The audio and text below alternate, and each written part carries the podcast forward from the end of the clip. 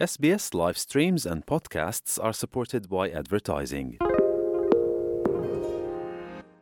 SBS is Australia's most trusted multilingual broadcaster. Our listeners are loyal, highly engaged, and have supported countless local businesses. We offer advertising packages for businesses of all sizes. Our experienced sales team will guide you through the process of owning a great campaign. Bring your own ad or have our production team make you something in one of our 68 languages. Start the conversation with your new audience today. Email sales at sbs.com.au. આપ છો SBS radio ગુજરાતીની સાથે નમસ્કાર આઠમી જુલાઈ બે હજાર બાવીસના મુખ્ય સમાચાર આપ સાંભળી રહ્યા છો વત્સલ પટેલ પાસેથી એસબીએસ ગુજરાતી પર પ્રસ્તુત છે આજના મુખ્ય સમાચાર વડાપ્રધાન એન્થની એલ્બાનીસી તથા જેસિન્ડા આર્ડેન વચ્ચે મંત્રણા. ન્યૂઝીલેન્ડર્સને ઓસ્ટ્રેલિયાની નાગરિકતા આપવાની પ્રક્રિયા સરળ બનાવવા સહમતી. બ્રિટિશ વડાપ્રધાન બોરિસ જોન્સનનું રાજીનામું.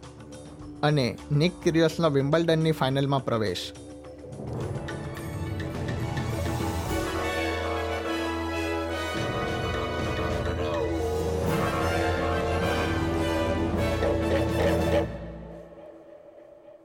હવે સમાચાર વિગતવાર. ઓસ્ટ્રેલિયામાં રહેતા ન્યૂઝીલેન્ડના નાગરિકોને મતદાનનો અધિકાર તથા પરમેનન્ટ રેસિડેન્સી માટેની વધુ તકો મળી શકે છે. આ બાબત અંગે વડાપ્રધાન એન્થની એલ્બેનિઝી તથા ન્યૂઝીલેન્ડના વડાપ્રધાન જેસિન્ડા આર્ડેન વચ્ચે ચર્ચા કરવામાં આવી હતી. એલ્બેનિઝીએ જણાવ્યું હતું કે બંને દેશોએ આ બાબતો પર સાથે મળીને કાર્ય કરવાની જરૂર છે. તેમણે ન્યૂઝીલેન્ડના નાગરિકોને ઓસ્ટ્રેલિયાની નાગરિકતા આપવાની કાર્યવાહી પણ સરળ બનાવવાનો ઉલ્લેખ કર્યો હતો. આગામી અઠવાડિયે પેસિફિક આઇલેન્ડ ફોરમમાં ભાગ લીધા અગાઉ બંને દેશોના વડાઓએ પેસિફિક વિસ્તારમાં ચીનની હાજરી અંગે પણ ચર્ચા કરી હતી. જેસિન્ડા આર્ડેને જણાવ્યું હતું કે પેસિફિકના દેશો પર ચીન અને પશ્ચિમના દેશોમાંથી કોઈ એકની પસંદગી કરવા માટે દબાણ ન કરવું જોઈએ. ન્યૂ સાઉથ વેલ્સમાં વરસાદનું પ્રમાણ ઓછું થતાં ઘણા અસરગ્રસ્તોએ ઘરે પરત ફરવાનું શરૂ કર્યું છે. જોકે રાજ્યના હન્ટર વિસ્તારમાં પૂરના પાણી રેકોર્ડ સપાટી સુધી પહોંચ્યા છે. સ્થળ છોડવા માટે હાલમાં સાહીઠ જેટલા ઓર્ડર કરવામાં આવ્યા છે, જેના કારણે લગભગ ચાલીસ હજાર લોકોને અસર પહોંચી છે. હાલમાં ઘરે પરત ફરી રહેલા લોકોને વધુ સાવચેત રહેવા માટે જણાવવામાં આવ્યું છે. સ્ટેટ ઇમરજન્સી સર્વિસ પાસેથી મળતી માહિતી મુજબ, છેલ્લા ચોવીસ કલાકમાં બચાવ માટે અઠ્યાવીસ જેટલા કોલ કરવામાં આવ્યા હતા. પૂર બાદ સફાઈ અભિયાન હાથ ધરવામાં આવ્યું છે અને વધુ છ સ્થાનિક સરકારી વિસ્તારોને ડિઝાસ્ટર પેમેન્ટ માટે લાયક ગણવાનો નિર્ણય લેવામાં આવ્યો છે. રાજ્યના પ્રીમિયર ડોમિનિક પેરોટેએ જણાવ્યું હતું કે હજી પણ હજારો લોકોને સ્થળ છોડવા માટે જણાવવામાં આવ્યું છે. આજના કોવિડ નાઇન્ટીનના સમાચારો પર એક નજર કરીએ તો ઓસ્ટ્રેલિયામાં કોવિડ નાઇન્ટીનથી શુક્રવારે પાંત્રીસ મૃત્યુ નોંધાયા હતા. જેમાં નવ મૃત્યુ વિક્ટોરિયામાં, સાત ન્યૂ સાઉથ વેલ્સમાં તથા તેર મૃત્યુ ક્વિન્સલેન્ડમાં નોંધાયા હતા. New South Wales Queensland, Tasmania, Australian Capital ટેરેટરીમાં હોસ્પિટલમાં દાખલ દર્દીઓની સંખ્યામાં પણ વધારો થયો છે. ન્યૂ સાઉથ વેલ્સમાં શુક્રવારે બાર હજાર સાતસો અડસઠ કેસ નોંધાયા હતા. વિક્ટોરિયામાં પણ નવ હજાર છસો છોતેર કેસનું નિદાન થયું હતું, જ્યારે ક્વિન્સલેન્ડમાં પાંચ હજાર સાતસો છવ્વીસ અને વેસ્ટર્ન ઓસ્ટ્રેલિયામાં છ હજાર બસો સત્તર કેસ નોંધાયા હતા. કેન્દ્રીય આરોગ્ય મંત્રી માર્ક બટલરે લોકોને કોવિડ સામે જાતે તકેદારી રાખવા માટે જણાવ્યું છે. ઉલ્લેખનીય છે કે ઓસ્ટ્રેલિયામાં કોવિડ નાઇન્ટીનના કેસની સંખ્યામાં ઉછાળો જોવા મળ્યો છે અને દેશમાં ઓમિક્રોનના ત્રીજા વેવની શક્યતા દેખાઈ રહી છે. અગિયારમી જુલાઈ સોમવારથી ઓસ્ટ્રેલિયાના ત્રીસ વર્ષથી મોટી ઉંમરના લોકો રસીનો ચોથો ડોઝ મેળવી શકે છે. અટાગીએ આ ઉપરાંત પચાસથી મોટી ઉંમરના લોકોને પણ રસીનો બીજો બુસ્ટર ડોઝ મેળવી લેવા માટે જણાવ્યું છે. છેલ્લા કેટલાક સમયમાં વિવાદો તથા વિરોધનો સામનો કરી રહેલા બ્રિટનના વડાપ્રધાન બોરિસ જોન્સને રાજીનામું આપ્યું છે.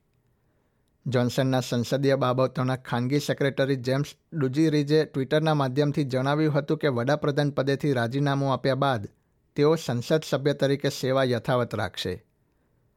ટેન ડાઉનિંગ સ્ટ્રીટ ખાતે તેમણે એક નિવેદનમાં જણાવ્યું હતું કે જ્યાં સુધી તેમના ઉત્તરાધિકારી નહીં મળે ત્યાં સુધી તેઓ પદ પર બની રહેશે. પરંતુ તેમને તાત્કાલિક ધોરણે પદ છોડવા માટે દબાણ કરવામાં આવ્યું છે. રાજીનામું આપવાનો નિર્ણય લીધા બાદ તેમણે ક્વીન સાથે ફોન પર વાત કરી હતી અને તેમના નિર્ણય અંગે માહિતી આપી હતી. જાપાનના ભૂતપૂર્વ વડાપ્રધાન શિંજો આબેને જાહેર કાર્યક્રમમાં તેમના ભાષણ દરમિયાન ગોળી મારવાની ઘટનાની માહિતી મળી રહી છે. ગોળી વાગતા તેઓ ઢળી પડ્યા હતા અને ત્યારબાદ સુરક્ષા દળના જવાનોએ તેમને બચાવવાનો પ્રયત્ન કર્યો હતો. ઘટના નારા વિસ્તારના સ્થાનિક સમય પ્રમાણે સવારે સાડા અગિયાર વાગે બની હતી. તેમને ત્યારબાદ સ્થાનિક હોસ્પિટલમાં લઈ જવામાં આવ્યા હતા. રમતના સમાચારોમાં, ઓસ્ટ્રેલિયન ટેનિસ ખેલાડી નિક ક્યુરિયસ તેની કારકિર્દીમાં પ્રથમ વખત ગ્રેન્ડ સ્લેમ ટુર્નામેન્ટની ફાઇનલમાં રમશે. સ્પેનના રફેલ નદાલે મેન સિંગલ્સની સેમિફાઇનલ મેચ ઈજાના કારણે પડતી મૂકતા ક્યુરિયસને ફાઇનલમાં સીધો પ્રવેશ મળ્યો છે. ઉલ્લેખનીય છે કે ક્વાર્ટર ફાઇનલ મેચમાં નદાલને પગમાં ઈજા પહોંચી હતી. ફાઇનલમાં ક્યુરિયસનો નોવાક જોકોવિચ અથવા કેમરૂન નોરી સામે મુકાબલો થશે. પ્રેસ કોન્ફરન્સમાં નદાલે જણાવ્યું હતું કે તેની ઈજા વધુ ન વકરે તે માટે તેણે સેમિફાઇનલ મેચમાંથી નામ પરત લેવાનો નિર્ણય કર્યો છે. આ સાથે જ આજના સમાચાર સમાપ્ત થયા. આ પ્રકારની વધુ માહિતી મેળવવા માંગો છો? અમને સાંભળી શકશો Apple podcast Google podcast Spotify કે જ્યાં પણ તમે તમારા પોડકાસ્ટ મેળવતા હોવ.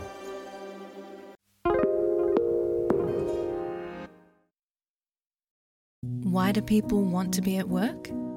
To feel heard, appreciated, part of something, and to know there's a career path for everyone.